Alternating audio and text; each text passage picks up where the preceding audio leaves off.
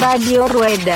おビールをうんうわうわうわななななビールをねおおすごい。おいおお Radio Rueda. おビールをいただきました。うん。うわーってくるね。ガーンってくるね。これ。おビールをいただきましたうんうわーってくるねガーンってくるねこれ IPA だねなんでそんな上から目線なのおえらい上から来るんですななんでそんな上から目線なのおえらい上から来るんですななんでやめようやめようやめようやめよううんあのそういう場じゃないそうそうそうですそうですなんでねサイクリングポッドキャストなんでねそうそうそうそうはいはいイクリングポッドキャストなんでね。そうそうそう。Radio Rueda. サイクリングポッドキャストなんでね。そうそうそう。Radio Rueda.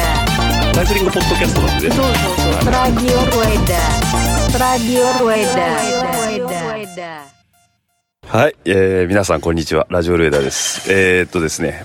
先週1週間お休みいただきまして、えー、今日がですね8月7日日曜日えー時間がですね深夜の1時8分ということでねこんな時間にねレコーダー回してるのもおかしな話なんですけども、えー、と今回、えー埼玉は飯能にあるサイクルショップあれなんて読むんですか？三上さんままあいいんで三上さんですね。はい。三上さんのところのですねイベント。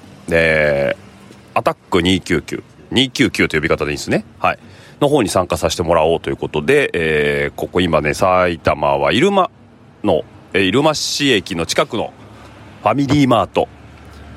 入間春日町店の前にですね、えー来てるんですけども、えー今日のゲストというか今日一緒に走ってもらうお三方ちょっとご紹介したいと思います。まずはこの方。宮永です。はい。というわけで、えー前出ていただきましたけどみやさんと。そのみやさんの奥さん。はい、夏です。はい、夏さんです。と、えー最後のお一人。ポチャクです。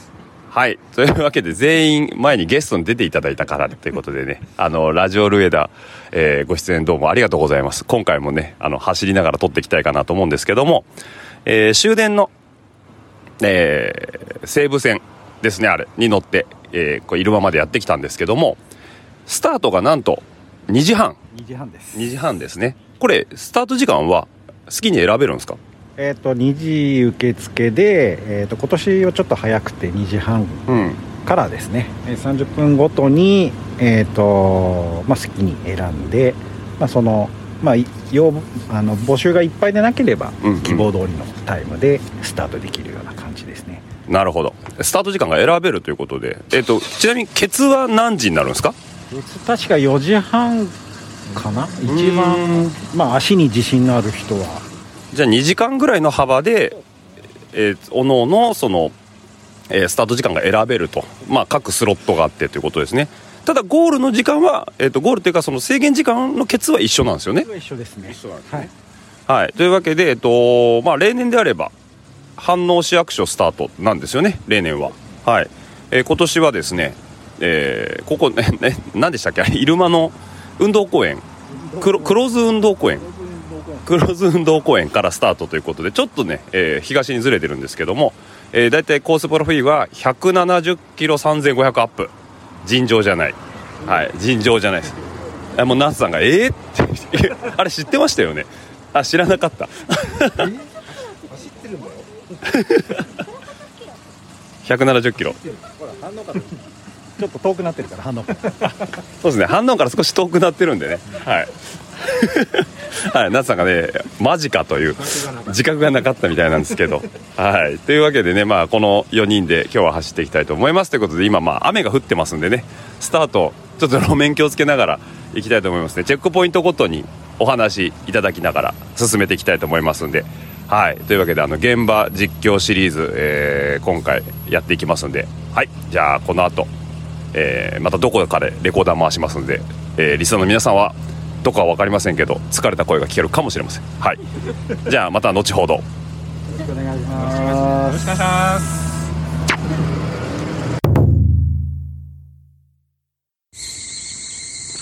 はい。収録してます。はい。というわけでスタートから。1時間。2時間？ん？2, 2時半にスタートしたんで2時間ちょっと。はい。で今秩父まで来ましたけど50キロないぐらいですね。467キロ。っていうとこなんですけど。寒かった。寒山伏からもうずっと寒かったですね。などうでした？山伏1個目は。皆さん。峠自体は楽でしたけど、この雨雲に映らない雨。ままさかの予想外の雨。雨がねはい、なんかね、あの、雨雲レーダーに全く映ってない雨が降ってるんですけど、これが雨じゃないっていうなら何なんだってぐらい、ビシャーってね、もう、ちょっとしんどいぐらい降ってましたけど、はい。なんでね、今、まあ、こっからどんどん西に向かってきますけど、今コンビニ入ったらね、コンビニなんかめちゃくちゃ寒くてね、冷蔵庫 あ、上から下ってきた。あれ？多分、3時スタート。かな？あー今聞こえますかね？こう盛大な ディスクブレーキがキーキーいった音が 鳴ってますけど。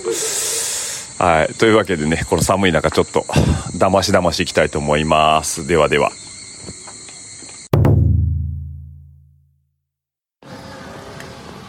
トマト美味しいですか？最高です。最高です。はい。というわけでえっと上野村上野村。川の駅上野。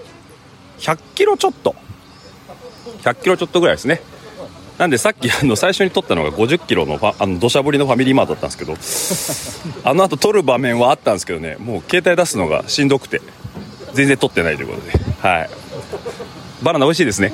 おいしい。で すいやねもう語彙力ねびっくりしたんですけどねあのエイドにねもうあの冷えたトマトとかフィナンシェ。フィナンシェ。あとはねあえっと大福そう。味噌クリーム大福ってことですごい美味しいんですけどこれから今十国峠。十国？次。十国ですですね。えっ、と数漢数字の10に石と書いて十国。十国峠を越えてえーその最後次が、えー最後の麦草ということで、まあ、あと2個しかない。たった。たった2個しかない。たった2個なんでね。もうちょちょいですよ。ちょちょい。2個で獲得いくついくの？たった2個で多分2000ぐらい いっちゃうんじゃない？今日の獲得のほとんどはこれからの2つなんでね。はい。ということもありますんでね。まああの今回だから峠は全部で4つ。山伏えー茅ヶ坂峠。で今から登る十国と麦草ということで、はい、もう半分終わったんで。余裕です。こ余裕ですよ。はい。今までのルートはほぼ、うん。あのマップで見ると平らですからね。広い。そうあのねなんかスケール間違えてんじゃないかなっていうね。あのコースプロフィールになってるんでね。最後だって平らですよ平らねもう麦草とかこれ間違えてひ引いてるでしょってぐらいビャーって上行ってるんでね。はい、楽し非常に楽しみですけど、まあ、雨もね、えー山伏以降降られてないので、えー路面もドライということで、はい、夏さんの顔色はちょっと悪いと大丈夫です。大丈夫です、はい、取り返してきたということ。はい。じゃあ早速もう余裕で時刻登れますね。はい、まあ、ポンちゃんはね絶好調なんでまあまあ わかんないですよはい。じゃあ次はまたどんなお声が？余裕したねみたいなのがだったらいいですけど、はい。じゃああの、はい、また後ほどリスナーの皆さん後でお会いしましょう。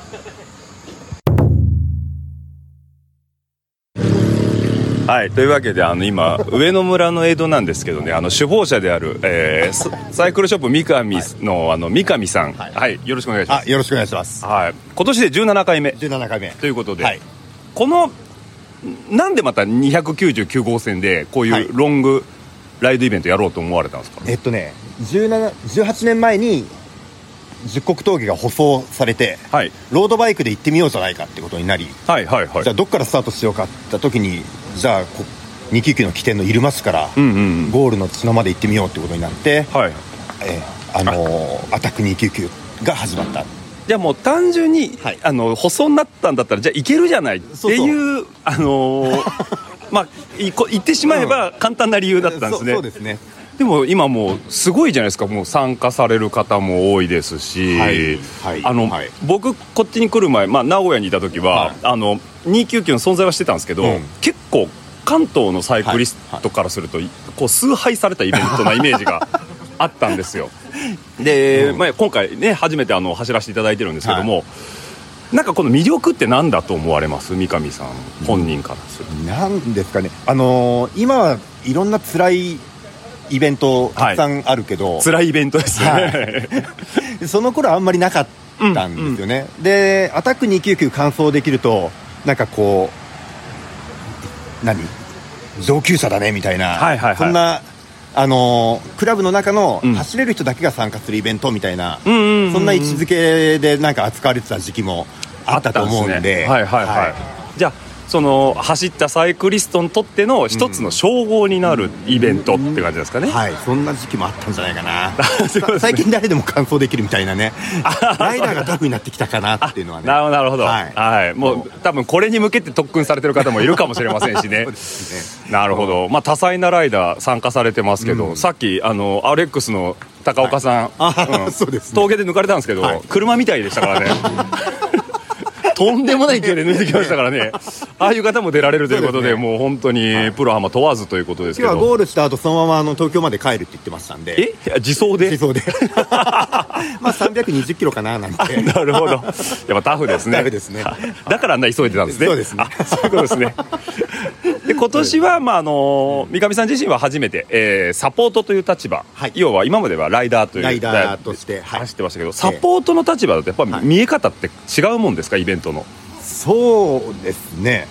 あのーそう。まだここまでってあんまり辛いところがないし今年はあのー天気もはい。辛くないので、うん。なんか穏やかなツーリングに見えてるけど、ね。例年だとあのこの辺でもう暑さにやられて行き倒れてる人が結構いるので。そうですね。それに比べるとあなんか今年は穏やかなツーリングだなみたいなあ感じなんですけど、ええなるほど。今年この先の、あのー、十国とかはい。麦草でん。低体温症との戦いも考えられるので,、あそうですね。はい、い。つもよりまた別の辛さがあるのかななんていうのを期待してますけど、なるほど。わかりました。じゃあ私も早速時刻登っていきたいと思いますので。はい、じゃあ今日もよろしくお願いします。よろしくお願いします。頑張ってください。ありがとうございます。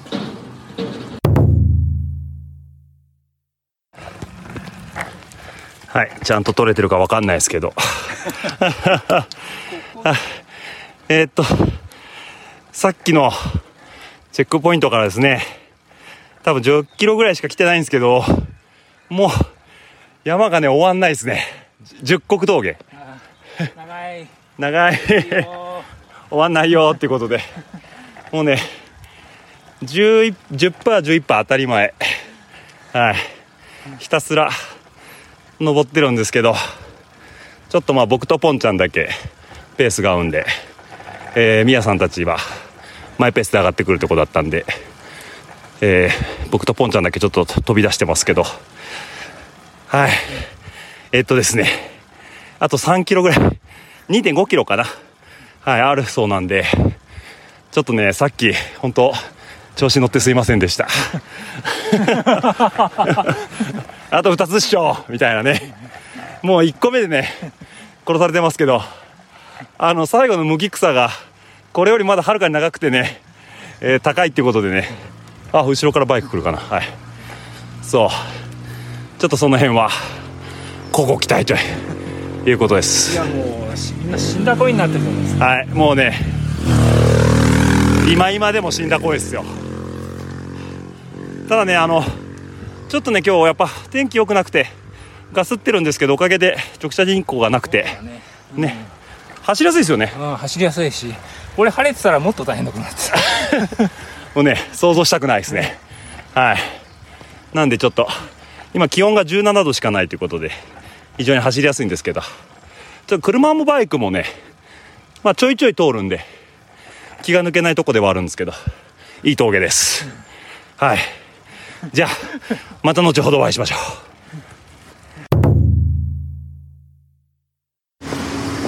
はい、というわけで、えー、と136.5キロ地点ということで、まあ、さっきあのひいひい言いながら登ってた、えー、何でしたっけ？十国峠はい無事登りきりましたけど長かったですでそこからバッと降りてきて今この佐保の町のセブンイレブン佐保町店のとこでちょっとね、えー最後の麦草に向けての補給ということではい。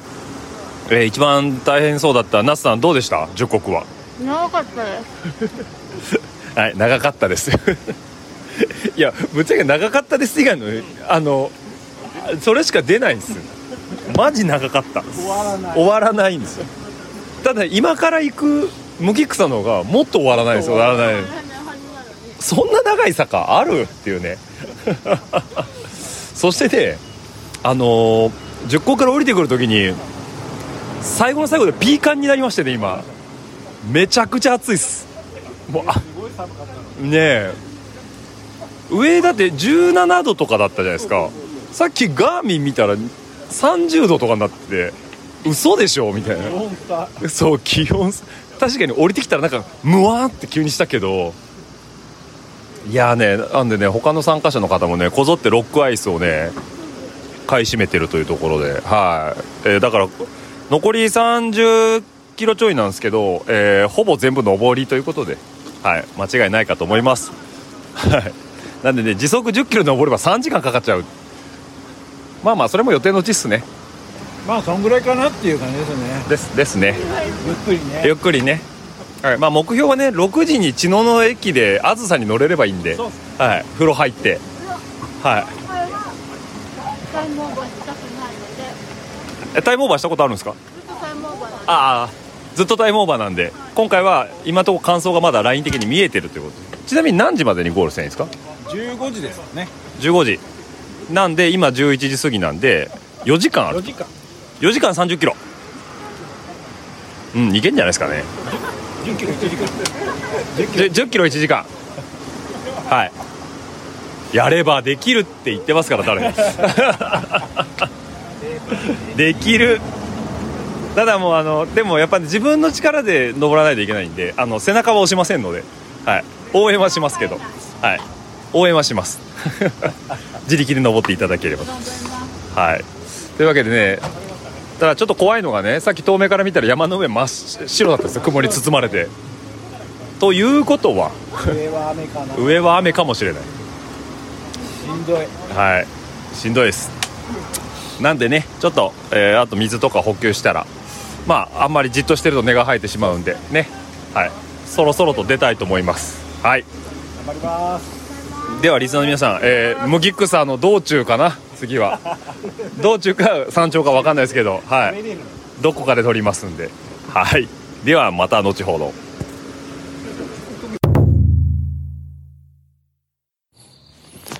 はい、えー、です。というわけですね、麦草峠の方着きました。ちょっとね、まあ、あの宮さん夫婦と、えーポンちゃんとペースが合わなかったんで、先に行かしてもらったんですけど、ふもとから、まあ、5キロぐらいまではポンちゃんと一緒に行ってたんですけど、そこから踏んで、なんとか2時間切れたかなっていう感じですね。で、麦草、えー標高2227メートルということでね、ちょっとね、ふもとの方がね、めちゃくちゃピーカンでね、すっごい暑かったんですけど、途中、まあ気温が高度とともに、標高とともにね、下がってきて、で、その後、日陰もちょっとできたりなんかして、かね、えー走りやすい気温で、上まで上がってくることができましたね。はい。まあ僕的には登り苦手なんですけど、気持ちよく踏めたかなというところです。でね、最山頂の手前でね、健吾とすれ違いましてね、はい、薄木根の。まあ彼もね、この辺走ってたみたいで、なかなか、えーいいでスライドをしたかなと思います。はい。というわけで今ちょっとね、えーポンちゃんと宮さん夫婦を待ってるということで、今日これ、えっと、どうだったかな？終わりが確か15時までに、えー着かないとダメなんでそれ超えちゃうとタイムアウトなんですけどあと1時間ぐらいですねタイムリミットまで、まあ、こっから4キロぐらい降りたとこなんでまあ10 15分ぐらい前までに上がってきてもらえればなんとか間に合うかなと思います。はい。なのでねちょっと待ちたいと思います。気持ちいいです。はい。ではまた後ほど。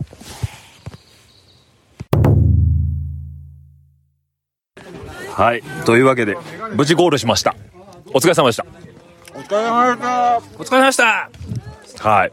世界一うまいと噂のカップラーメン食べましたけどううまいっすか？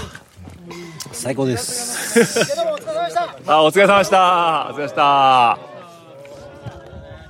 夏さんは3回目にして初感想ということで。どどうですか？感想した気分は？嬉しいです。やっと卒業できます。はい。忘れ物を取りに来たということで。とか言ってまた来年出ちゃうんじゃないの？変態か。多分2、3日した後に、あの、ほ思い出補正がかかって、ああそうですねうん。楽しかったな。なんだかんだ言っても。来年ってなるんだよね。だから出ちゃうかもしれないよね。ですね今。年めちゃめちゃ走りやすかったからうーん。なんか気温もね、そんなに高くなくて。そうよかったですよね。そうまあね途中雨にザって降られたりとか、うん。ね海草の手前でもうビーカンに晴れた時はどうしようかと思いましたけど まあ途中ねとところどころ曇りになってね、いくらか楽は楽でしたねですよね。そう、もうね、下側が、もう、こん今、今ぐらい。もう、ピーカン。もうね、ポンちゃんがね、この世の終わりみたいな顔して登ってたよね、最初ね。そうあの登り口がねあのシャドウきつくて、もうだもう精神的にもだもうかなりね来てましたね来てましたねはい。まあ結局ね、あのー山頂は寒いかななんて思ってたんですけど、かね、えー過ごしやすい気温で、20度前後ぐらいですね。はい。まあすごい、あの朗らかな気温の中、走り切れましたということで、どうもお疲れ様でした。お疲れ様でしたわかりましたはい、ただ私たち今まだ宿題があってですねここから茅野まで、えー、30キロ近くダウンヒルとあとポンちゃんは、私えはあの鎖港に戻らなきゃいけないんで、はい鎖港から臨港なんでーなんであの4キロぐらい登り返してから26キロまた下る。下りですね。はい、なのでねあの最寄り駅にそれぞれ皆さん行かないといけないということでね僕らは今だから、えー、と今回夏さんのゴールタイムがえっ、と2時20何分。26分だったんで、まあ、30分前ギリギリだったんですけどこれで今が3時ぐらいですよね。あ3時前ぐらいですよね今。そうですね。はい。なんでえっ、と僕らあのあずさが6 18時18時ちょうどぐらいはい。なんで、えーうまくいけばお1時間かけて下って、えーお風呂1時間入れば、えー、臨行1時間、そうですねはい、使えるということで、なんとか間に合うかな。プシュッとプシュッといければいいかなと行きたい。プシュッと行きたい。はい。もうめ、もう途中俺、麦草の登りは、もう、プシュッとしか考えてなかったです。もうプシュッとプシュッとって言ってたから、もう、プシュッとパンクしたらもうえらいことになるところなんですよね。そっちのプシュッとはダメですよそうそうそうそうそう。あビール今日何飲もうみたいなね。じゃなんかね、あの、地ビール探そうかなともちょっと思っちゃってね。ああこの辺にあの、つる、つるやないですか？あ鶴屋だったらでも知能の鶴屋ってどこだろうな茅野駅の辺につるやないですかね。あの、つるやのオリジナルのビールが美味しいんですよ。美味しいですあそこねヤッホーブルーイングで作ってるんでですよね。間違いないです、うん。そう、だからね、ちょっと食べた、飲みたいなと思って、ちょっとつるや探していいですか。はい。まあ、あればということでね。はい。じゃあ、そんな晴天の、えー、麦草峠、えー、から、ちょっと下のゴール地点からお届けしましたということで、全員170キロ3500メーター、アップ、完走。お疲れ様でした。お疲れありがとうございましたはい。ありがとうございましありがとうございたました。多分この後僕の壁打ちが入るかもしれないです。振り返りが。ちょっとね、尺が足んないんでね。はい。はい。これあれちょっと待ってくださいね。鶴屋知能店ありますねあありますか？はい。じゃあ、鶴屋地の店寄って、行きましょね、プシュッと、プシュッとやりますんで。はい。じゃあどうもお疲れ様でした。もう一度、もう一度お疲れ様でした。ありがとうございましたうお疲れ様でしたはい。ではですね、こっからはですね、えー、私、落合のですね、まあ、壁打ちということなんですけども、まあ、ここで壁打ちが来るということは皆さんご存知の通り、えっ、と、尺がちょっと足りないということで、多分今皆さんのお耳に届いているのは27、8分ぐらいかと思いますんで、まあ、ラジオルエダ的には、1エピソード60分というところが一つ目標とありますので、だらだらしない程度にはお話ししていきたいと思いますけども、後日談ということで、ちょっと私が一人でお話お話しさせていただきたいと思います。お付き合いよろしくお願いします。ということでね、えっ、と、今日のおビールって言いたいんですけど、ちょっとさっき飲んできちゃったもんでね、えっ、と、今日のコーラということで、はい。はい、もう、あの、コーラも飲みますよ、私。お酒以外のも飲むんでね、はい。うん。はい。いいですね。えー、このテンションでね、一人で喋っていきたいと思います。お付き合いよろしくお願いします。ということで、まずそもそもね、えっ、と、さっき、まあ、インタビューセクションじゃないですけども、現場実況シリーズでね、えっ、と、iPhone の方で収録の方させていただきましたので、ちょっとね、音量のボリュームが、皆さんのお耳に届くには少し、えー少ない、えー小さいところもあってね、お聞き苦しいところがあったかと思いますね。そちらの方はね、もう本当にご申し訳ないというところで、えー聞きにくくてすみませんでした。はい。ここからはね、ちゃんと収録機材でね、お話ししていきたいかなというふうに思うんですけども、まずこのアタック299とは何ぞやっていうところね、えー、まあゲスト途中で出ていただいたあの、サイクルショップ三上の、えー、三上店長の方からも少しご説明いただきましたけど、えーこちらですね、今回第17回目になりまして、まあ、真夏恒例のロードバイクツーリングイベント、アタックびっくりマーク299ということで、えー毎年ですね、8月の第1週、初めの日曜日に開催をしていますということで、あの、国道とも呼ばれる過酷で美しい国道299号線のルートをですね、えー酷暑の中、堪能しましょうというところが、えー一つの目的となっております。で、割かしこれクローズドイベントに近いのかなって僕はイメージとして思ってて、えー今回もまコロナ禍で、えーっていうのと、あと十国峠の方がですね、えーしばらく土砂崩れで通行止めだったということで、横の林道を今まで使われてたみたいなんですけども、まあ、今年久々に、えー準コースでできたということで、少しね、今年は規模を縮小して実施されてたそうです。はい。なのでね、えーまあ、基本的には国道299号線を、えトレースしましょうというイベントになります。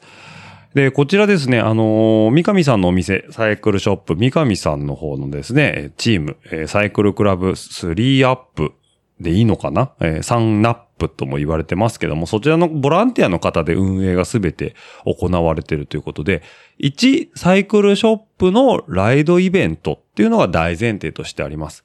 あのーよくあるなんていうんですかね、サイクリングイベントですね。あの、イベンターさんが企画してやられるというよりは、どちらかというと、一個のお店の方が、えー企画してやられているというところになっております。で、えーこちらなんですけども、大体、えーさっきのエピソードでも言いましたけど、170キロ3500メーターアップというところで、まあ、お使いのサイコンとかね、えーサイクリングウォッチ、ウォッチ？ガーミンウォッチみたいなやつですかね。とか和風ウォッチとかもありますけども、あっちによってはね、ちょっと獲得標高がバラバラ、ばらつくんですけども、かね3000は余裕で超えていきます。3500という方もいれば3700という方もいらっしゃるので、えっ、と、ちょっと正確な数字は私は把握していないんですけども、まあ大体170キロぐらいという距離になっております。で、今までは、えーサイクルショップ三上がある、えー埼玉県は飯能市の飯能市役所の方がスタートだったようなんですけども、今年は入間市の方の、えー河川敷の、えー何公園だったかな、えー河川敷の公園ですね。よくブルベのスタートでも使われるそうなんですけども、まあそちらの河川敷公園をスタートするということもありまして、少し距離が伸びて、約170キロ、3500メーターアップと。うん、聞いただけでちょっとしんどいですね。はい。というところがありまして、えー、まあ、スタート時間はですね、深夜の2時半、えー、3時、3時半、4時と、えー、4つのグループに分かれて、まあ、各各々、えー、決められたスロットではあるんですけども、希望の時間からスタートできるということで、足がある方は、まあ、4時スタートでもいいですし、足がないような、今回のエピソードでも出てきました、あの、宮永さんの奥さん、夏さんみたいに、えー、乾燥をどうにかして達成したいという目標の方に関しては、まあ、早めのスタート。2時半。で、えーまあ、スタートしていこうというのが希望として聞いていただけますというところになります。で、ゴールが15時、えーお昼の3時ですね。はい。の方に、えー麦草港、麦草峠を越えた先の、えーちょっとした展望台があるところの駐車場がゴールとなっておりました。はい。というところが、まあ、アタック299のか、あの、簡単な概要なんですけども、この299号線というのはですね、まあ、俗に言う国道と言われる、あれですよ。あの、過酷の国ですね。まあ、皆さんご存知だと思いますけども、えー国の道299号線、国道299号線でもありつつ、過酷の国道、県道、え険しい道ですね、とも言われてる、えー299号線なんですけども、えーこれなんでそういうふうに言われてるかというと、あのーまあ、エピソードの中でもありましたけど、十国峠だったかな？が、えっと、しばらくグラベルの峠道であって、ここ最近、ここ最近じゃないな、17年前か。17年前じゃないな、もっと前だな。放送されたから三上さんはじゃあロードバイクで行ってみようっていうのでイベントを発足したというのがそもそもの成り立ちではあるんですけども、これってこの道、えっ、と、Google マップとかで299号線調べてもらうとわかるんですけども、えー埼玉県入間市からですね、長野県茅野市という遠くかけ離れた町なんですけど、お互いが。まあそれがですね、一本の国道で繋がってるというところがね、まあちょっとゾクゾクしますよね。で、これなんですけども、南は中央道、北は関越道と上信越道にですね、えー囲まれてはいるんですけども、そのちょうど真ん中の山岳地帯なんですね。だから奥秩父というのか、えーまあ、山の中ですね。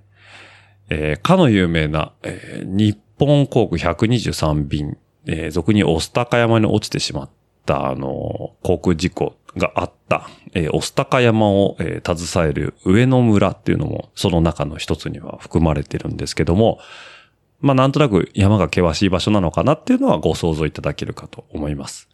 で、その中を、えー貫いていく299号線ということなので、もう、首都圏からですね、まあ、関東平野の西の端が埼玉県は反応ということで、そっから伸びてます。えーまあまあ、もっとちょっと手前の入間からなんですけど、実際は。はい。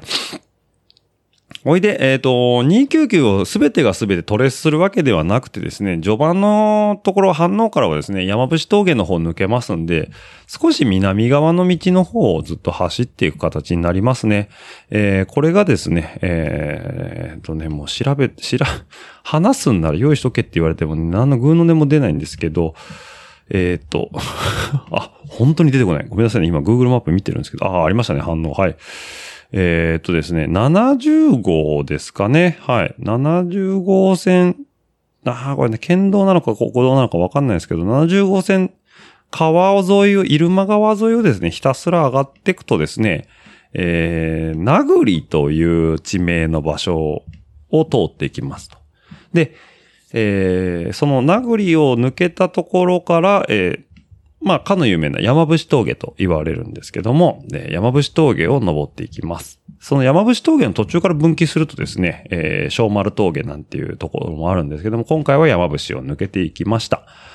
山伏を抜けて下っていくと299号線に、えーぶち当たるので、そっからはもうほぼ299のトレース、ライドとなっていきます。で、秩父の山、えー街中越えてですね、えーまあ、そっから志賀坂峠ってを抜けるんですけどね、もうこの辺がちょうど僕が2時半スタートでしょ ?4 時、4時ぐらいだったんかなうん。外がね、明るくなってきた頃なんですけど、もうね、めちゃくちゃ眠たくて、あの、これ日曜日の深夜2時、朝の2時です。2時半スタートだったんですけど、僕前日の土曜日にですね、今回使うバイクが、えっ、と、サポートいただいてる深谷さんから届くってこともあってね、えっ、と、ちょっと待ち構えてた部分だったりとか、あとちょっと野暮用でね、いろいろあっち行ったりこっち行ったりしてるんで、あんまりね、こう寝てる暇がなくてですね、えー前日土曜日のね、えー仮眠が1時間ぐらいで、えー望むことになってしまったということでね、えー全然寝てない状態で走ってましたということで、もう朝方本当に眠たくって眠たくって、もう道の駅寄って顔洗ったり、普段飲まないレッドブルなんか飲んでみちゃったりなんかしてね、えーなんとか耐え忍んで走ってはいたんですけど、まあなんとかここ、やっぱ朝方って眠たくなるんですね。その外の風景だったりとか、えー雰囲気もあるんですけども、気持ちがいいんですよ。で、今回、その、まあ、ちょっと雨が降ったりとか、えー天気も、割かし雲が出がちなルートでした。なんかこう、299走られたベテランの方から言わすと、今回は非常にイージーな天候だったなんていう話も聞かれましたけどね。はい。私もね、あの、その通りかなと思って、すごい、まあ、走ったことは他にない、今回初めてだったんですけど、非常に走りやすい。一気温でした。まあ、湿度はね、もうめちゃめちゃ高いんで、汗はダーダーにかくんですけども、あの、直射日光のじりじりとした感じはなくてですね。まあ比較的走ってたら風も浴びますから気持ちがいいって、当然眠たくもなるというところなんですけど、日が高くなるとね、だいぶその眠気も収まってきまして、まあ、志賀坂峠越えたりとかですね、まあ、その後の樹国峠越えたりとかいうところの話なんですけども、この299号線、えー、まあ、さっき距離言いましたけど、170キロちょっとあるんですけども、峠をね、大きな峠4つ携えております。えー、一つ目。まあ、さっきも言いましたけど、山伏峠ですね。実際にはこれね、山伏峠って299号線ではないんですけども、あの、ルートに今回組み込まれてまして、ふもとから、えー山頂まで約4.3キロ獲得標高298メーターということで、まあ、比較的走りやすいとこですね。早い人だと15分ぐらいで行っちゃうのかな？うん。はい。っていう山伏峠が一つありました。で、その次にあったのが志賀坂峠。こちらが距離が6.2キロ、獲得方向、えー獲得標高が341メーターということで、少し長く、少し高くなってきます。この辺までがですね、4つのうち2つだということで、上野村の江戸でね、僕がさっきね、えーふざけてましたけど、余裕っすよと。舐めてましたね、本当に。今までだから乗ってたのが約300メーター前後の山ばっか越えてたんでね、なんとかなるっしょなんて思ってたんですけど、その後に来た十国峠。こちらが距離がですね、ふもとから38.4キロ、えー獲得標高が1033メーターというね、もう、長級ですよ。はい、長級。こんな長い峠知りません。北海道ぐらいしかね。で、最後の大ボスとよく言われてるんですけど、こちら、ちょっと距離が短くなるんですけども、26キロ。獲得標高が1342メートルということで、十国より短くなりつつも獲得標高が上がってますんで、ということは、シャドウが高いというところは、まあ、容易に想像していただけるかなというふうに思います。この山伏志賀坂十国麦草と4つの峠を携えている299号線。当然もうハードルが高い高い。こんなねもう十国登ってる時にね、終わんない。峠、マジで終わんないって思いました。まあ40キロ近くありますからね。で、しかもあの、曇っててね、あの、山の上の方なんかもうガスガスですよ。真っ白。まあね、景色がね、えー真っ白なんでね、雰囲気こそ違えどですね、やっぱ同じとこぐるぐる走ってるような気持ちになるんでね、辛かったっすね。で、一緒に行ったね、えー宮永さん夫妻、えーみ、宮さんと奥さんの夏さん、あとポンちゃんですね。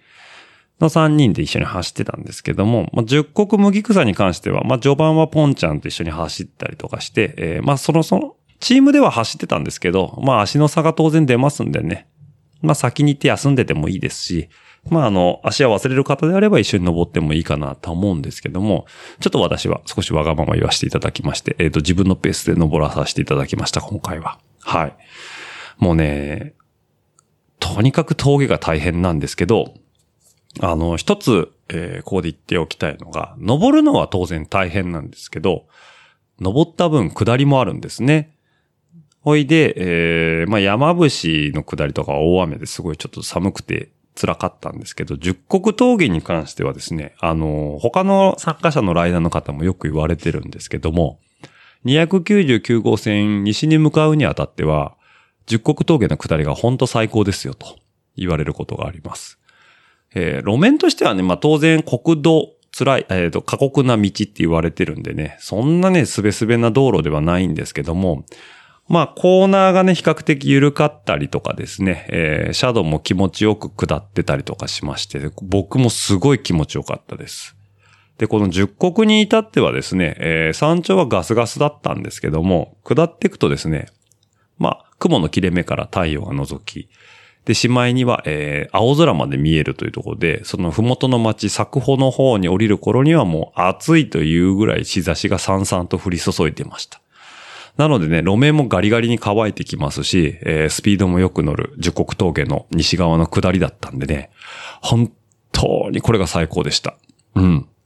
めちゃくちゃ気持ちよかったですね。あそこのセクション好きだっていうさ、ライダーの方は結構いらっしゃるみたいで、僕も終わってからちょっと、えーインターネット、今更ですけど、ウェブで少し探してみたんですけど、あの、やっぱり十国の西側の下りを好きだって言われてる方は非常に多かったですね。はい。まあちょっとね、あのー山深い場所ですし、少しアプローチは難しいかもしれないんですけど、あの下りはね、ぜひともね、走っていただきたい。まあ当然登っていただいてもいいんですけど、あの、十国峠、マジで、えーハードル高いっす。はい。ただまあ、あの、タイム出すとかね、えーいう登り方でなければ、ガンガン走っていただけるわけじゃなくて、その、ゆっくり行っても楽しめる峠ではあると思いますんで、ぜひともね、一度、えー、柵の方にお近づきになる機会があれば、車でもいいと思います。オートバイでもいいと思います。自転車でもいいと思います。あの、一度見ていただけるとね、非常に気持ちがいいところでしたね。はい。で、麦草峠に関しては、まあ皆さんご存知通りメルヘン街道って言われてる、えー、ツールド八ヶ岳とかでも昔ヒルクライムコースがあってですね、まあ非常に速い方もいろいろ登られてるところもあるんですけども、まあ麦草のてっぺん自体はね、大したことないです、景色としては。まああの、周り囲まれちゃったんでね、あの森に。そんなに景色のいいところではないんですけど、それ以上に達成感がね、やっぱ勝るんでね。あの、走っててすごい気持ちが良いところではありましたね。はい。というところでね、えーこの高速鉄道空白地帯である奥秩父から、えー血野に抜けてく、佐久血野に抜けてくこの真ん中、えーの道、299号線、走ってきましたけど、非常に良かったです。あのー、うーん、なんだろうな。一緒に走る人も大事です。あの、よく言うじゃないですか。どこを走るかじゃなくて、誰と走るかなんて言われてる方もいますけど、まあ僕個人としてはどこを走るかも大事だし、誰と走るかも大事なんですけど、それ以上に自分のペースで走るっていうのがやっぱすごい大事だなと思いました。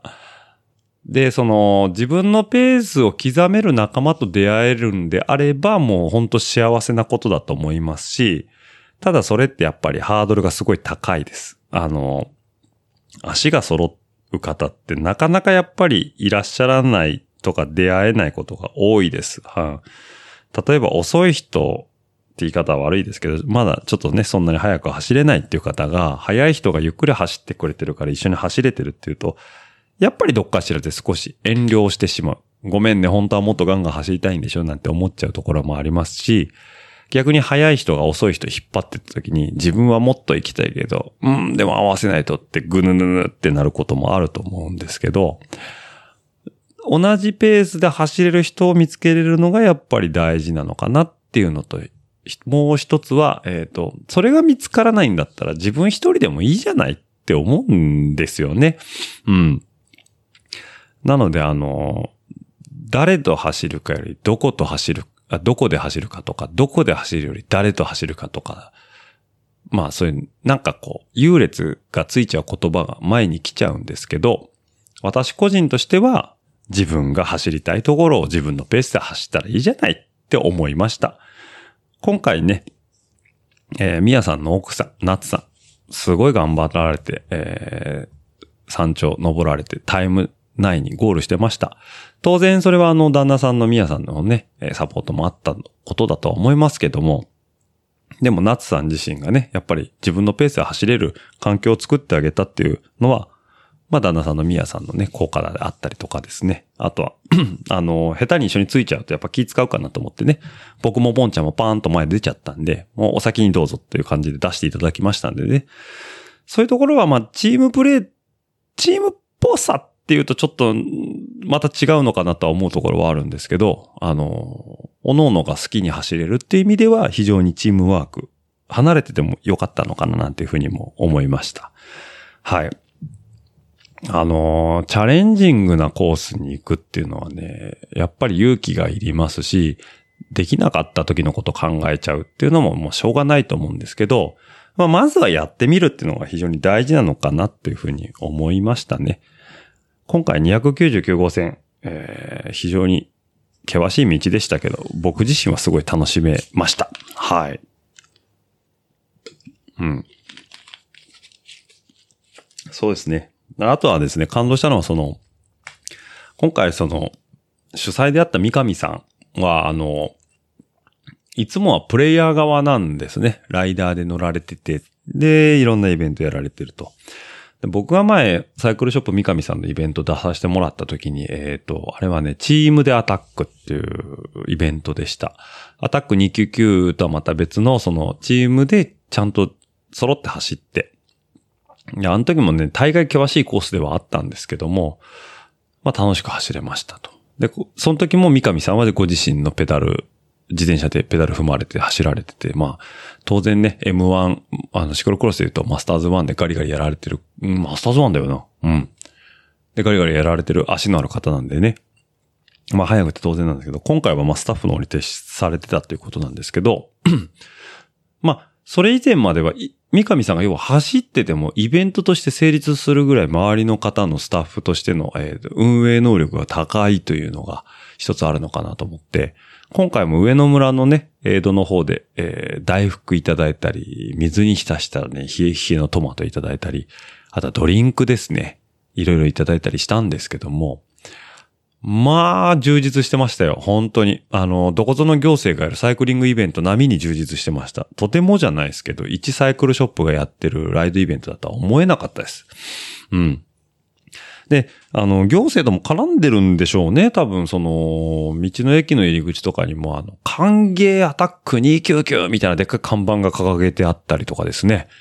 あとは街行く人もね、ちょっとね見かけたら声かけていただいたりとかですね、非常に、えー地元にも慣れ親しんだイベントになってんのかなっていうところがあってですね、そういうスタッフさんのノウハウだったりですね、あの、うまく運営を回していけてるっていうところは、その今まで培ってきてたイベントノウハウをすごい感じることができました。あれはね、見てて感心しました。あの、よくあるおもてなしライドではないです、決して。そのサイクリスト一人一人の強さっていうのを試されてるっていう観点で言えば、そのプレステージだったり、ええまあ、プレ、まあ、プレステージですよね。とか、ああいうものに非常に近いところはあるとは思うんですけども、やっぱりなんかこういうサイクリストとして強くあるべきイベントっていうのは僕は個人的にはすごい惹かれました。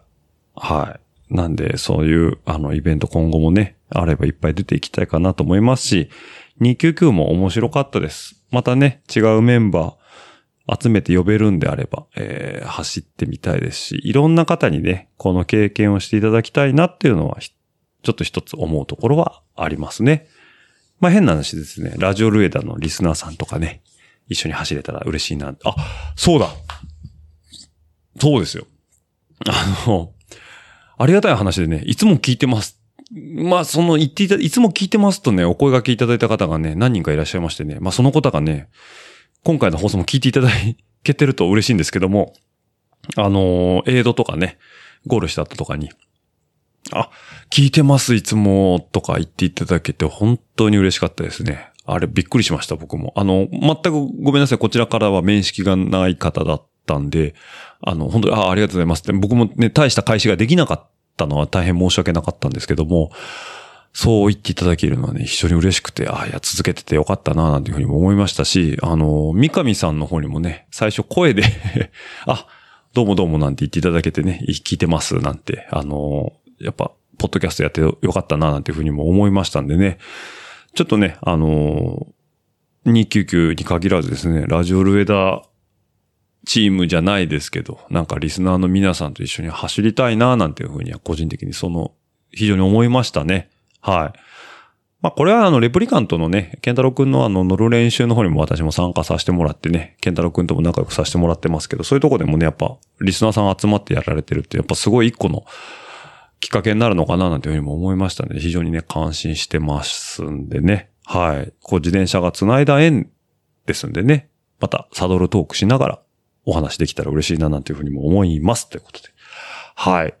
で、この今回の放送が、えーっと、8月の12日に出るのかな？はい。えーっと、8月の5日がね、ちょっと1週間お休みいただきましたので、12日に多分今皆さんのお耳に届いてる。音助で聞かれてる方は届いてると思うんですけども、翌13日ですね、えー2年ぶりに帰ってきました、乗りクライムということで、私がぼんやり始めている、えーヒルクライムライドイベントではあるんですけども、えー乗り倉高原登りましょうなんていうね。ただ、たまたまその日、その時間、その場所に、えーサイクリストが集まってて、あじゃあ一緒に乗り倉上行きましょうよ。レベルの緩いイベントとなっておりますので、まあ、もしもね、8月の12日、この放送を聞かれた方がいらっしゃいましたらですね、えーぜひとも乗り倉の方で、えーいやあ、まあだから聞いてたら次の日になりますね。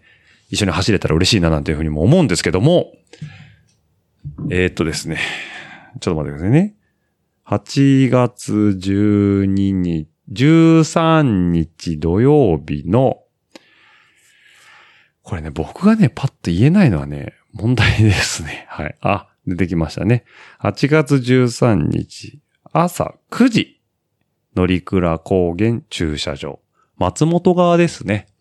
乗倉高原って畳平の駐車場、山頂のところを、えー、東西に分けてですね、長野県側と岐阜県側、高山側ですね、分かれるんですけども、長野県側の乗倉高原のところに観光センターっていうのがあります。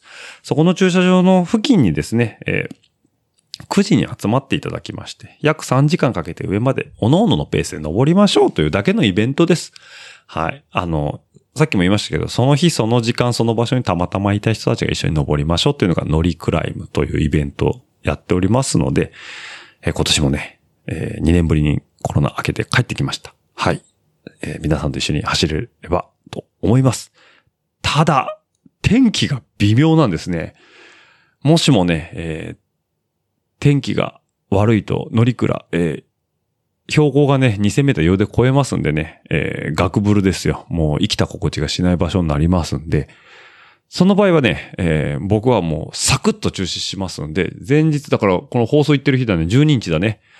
の夕方ぐらいまでには、えっ、と、SNS、まあ、ラジオレーダーのツイッター、もしくは僕、落合自身の、えー個人アカウントのツイッター、もしくは、えー私のインスタグラムの方で告知の方させていただきますので、ちょっと今年は中止です、みたいな。したくない。うん、できれば走りたいな、乗りくら。行ってないから。うん。っていうのもありますんでね。まあ、ぜひともね、えーちょっとそちらの方もチェックチェック、キープオンタッチで行っていただければと思います。はい。というところですかね。えっ、と、まあ、あとはですね、お盆休みですね。えーまあ、収録いろいろ、いろいろってこともないっすね。まあ、ちょっとね、私個人的な話していただく、させていただくとですね、えっ、と、仕事がバタバタでして、なかなか週末に予定が取れないというのがあります。ただ、お盆休みですね。えー愛知の方に、名古屋の方に戻りますので、えーまあ、うなずき屋さんとまだダ話したいなっていうのもありますし、あとはね、高田がね、えっ、と、新潟の方に来たいっていう話があったんで、一緒に高田と新潟ライドからの松本乗りクライムっていうのも一つ、えー取ろうかななんていうふうにも思ってますんでね。あとは9月の頭にですね、行ってきます。ニセコグラベル。えーそちらの方のまたレポートもしたいかなと思います。ちょっとね、ゲストさん会が少し空いちゃうのはね、皆さん、何を一番楽しみにされてるかは少しわからない、わからなくはないんですけど、まあ、いろんなゲストの方のお話届けたいなと僕も引き続き思ってますんで、えーその辺は首を長くっていう言い方変ですね。耳を長くっていうのもおかしな話なんですけど、えー楽しみにしていただければと思いますんでね、まだまだ続けていきたいと思っております。モチベーションもね、ガリガリありますんで、はい。お耳貸していただければと思います。あとですね、えっ、と、先日募集をしておりました、サバジャージ、サバティーですね。あちらの方もですね、えープレオーダーの方、募集させていただきまして、まあ、多くの方の、えーオーダーいただきまして、本当ありがとうございました。えー T シャツやね、ジャージ、いろいろ皆さん、えープレオーダーいただきましたんでね、えーちょっとね、私自身、えーこれ、まだ収録、今、今、まあ、撮ってるのもね、えーギリギリのタイミングなんでね、配信の。えっ、と、まだサバのまとまりしてないんですけども、お盆中にはですね、取りまとめまして、えっ、と、皆さんの方にね、オーダーいただいた方にメールの方をお送りさせていただきたいと思いますんでね、ぜひともあの、オーダーしたよという方はちょっと心待ちにお待ちいただければと思います。お待たせして大変申し訳ないんですけども、またこれ来てね、皆さんと、えーライドなんかできたらね、めちゃくちゃ嬉しいななんていうふうにも思いますんで、そちらのもお楽しみいただければと思います。はい。あとなんか言い忘れたことあるかな？うん。まあいろんなイベント行ってきたんでね、えー、その辺の話はまあうなずき屋さんとまた話して、皆さんのお耳に届けたいと思います。あと新しいバイクもね、来ましたんで、はい。そっちのね、ちょっとした説明なんかもね、したいかななんて思います。めちゃくちゃかっこいいです。はい。よく走ります。お世辞抜きです。これはね、実費出しても買いたいと、ちょっと正直思ってるレベルです。はい。というのもね、楽しみに待っていただければと思います。はい。じゃあ今週はこの辺で締めたいと思います。ここまでお付き合いどうも皆さんありがとうございました。ではですね、番組の感想やフィードバックは、ハッシュタグ、ラジオルエダ、ハッシュタグ、ラジオルエダの方でお待ちしておりますので、140文字に綴った熱い思いをですね、ツイッターの海に流していただければ、私が確確認の後、ファボやリツイートさせていただきますので、よろしくお願いいたします。今のセリフ、毎回言ってるんですけど、噛まずに言えたことがないですね。ダメですね。頑張ります。140文字では足りないという方は、ラジオルエダ数字の758アットマーク gmail.com の方でもお待ちしておりますので、こちらの方でもどしどしご意見いただければ番組作りの参考にさせていただきますので、よろしくお願いいたします。これは綺麗に言えました。はい。本当にないかな大丈夫かなはい。では、この辺で今週は皆さんとお別れしたいと思います。また来週元気なお声を届けたいと思いますので、また来週もお楽しみにしていただければと思います。では、また来週お会いしましょう。バイバイ。ね、番組の感想やフィードバックは、えーハッシュタグ、ラジオルエダ、ラジオルエダ数字の758、アットマーク、gmail.com の方でもお待ちしております。また来週、バイバイ、バイバイ、どしどしとご感想の方お待ちしております。また来週、バイバイ、バイバイ、どしどしとご感想の方お待ちしております。また来週、バイバイ、バイバイ、どしどしとご感想の方お待ちしております。また来週、バイバイ、バイバイ、どしどしとご感想の方お待ちしております。えー皆さんからの熱い思いだったりね、ぜひとも飲んでくださいなんていうビールだったりとか、ぜひとも食べてくださいなんていうお菓子なんかもあれば幸いでございます。ますますますバイバイバイバイますますますますバイバイバイバイますますますますバイバイバイバイますますますますバイバイバイバイま